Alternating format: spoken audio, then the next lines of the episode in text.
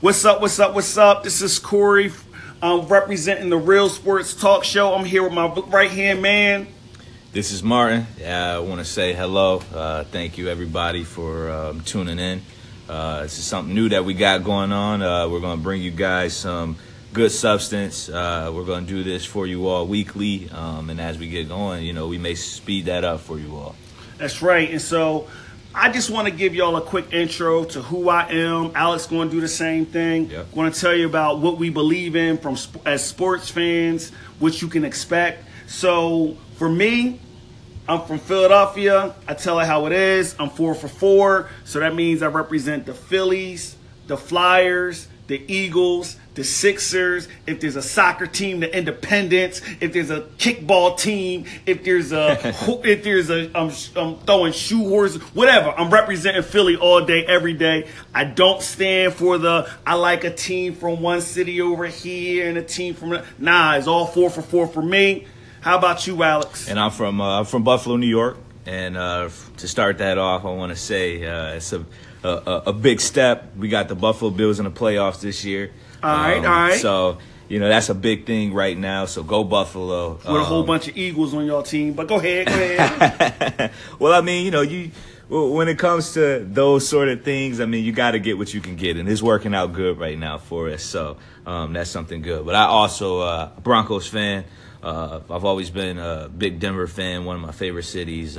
So just something that I kind of picked up. And we'll get into a little bit later some of the other teams and players that I like. Who you repping on a basketball court? On a basketball court? Say it. Right now, I watch the Lakers. I watch every Lakers game. I watch every Lakers game. That's where I'm at right now. The style of play, I love it. Right now, it doesn't look too good. Lonzo's out. He should be returning sometime this week. But yeah, I like the Lakers. All right. So let's stay with the basketball.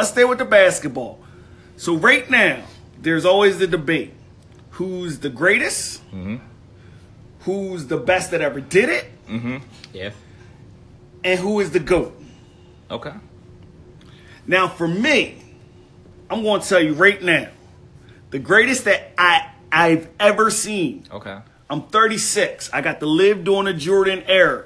The greatest I've ever seen do it. Hey, real quick, I just want to give you all an option to brace yourselves what he's about to, I know what he's going to say, so I'm just going to prepare you all, but go ahead. Ain't no preparation needed. I'm going to tell y'all the greatest I've ever seen, the GOAT, mm-hmm. LeBron James. Okay. And I'm not here to discredit LeBron. Yes, you are. No. I'm not here to discredit LeBron in any kind of way. I know it's not. No, it's not that. It's not that. I just think that right now what we have, the LeBron versus Jordan talk has been so prevalent in sports right now that it's actually coming to fruition. It's kind of one of the things that's being talked into existence, whether we knew it or not. That's my take on that. Honestly, I'm looking at, I think Jordan, greatest to ever do it. I think that the style of play, he was very reliable. That's one thing, that's one tick that I got on LeBron. Coming down the stretch. You can get, look, listen, 4 minutes left in the game, you're going to get a lot out of LeBron. But with a minute, 30 seconds left. Let me ask you this. Okay. Because I think people have messed this up for years. Okay. You cannot compare LeBron James's game to Jordan's game. They were two different positions. Yes. They had two different specialties. Okay. LeBron James, when it's all said and done, okay, might end up being the all-time leading scorer and top 3 all-time leading assist people. Yeah. He has always had Magic Johnson's game. Yeah. Okay. So he is, to everybody who still says that Magic is the best they ever seen do it because he had such a complete game, which he's your replacement.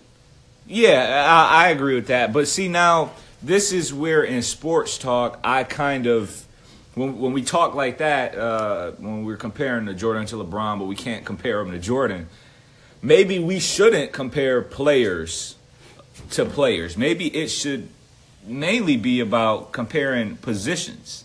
That's kind of what I'm thinking.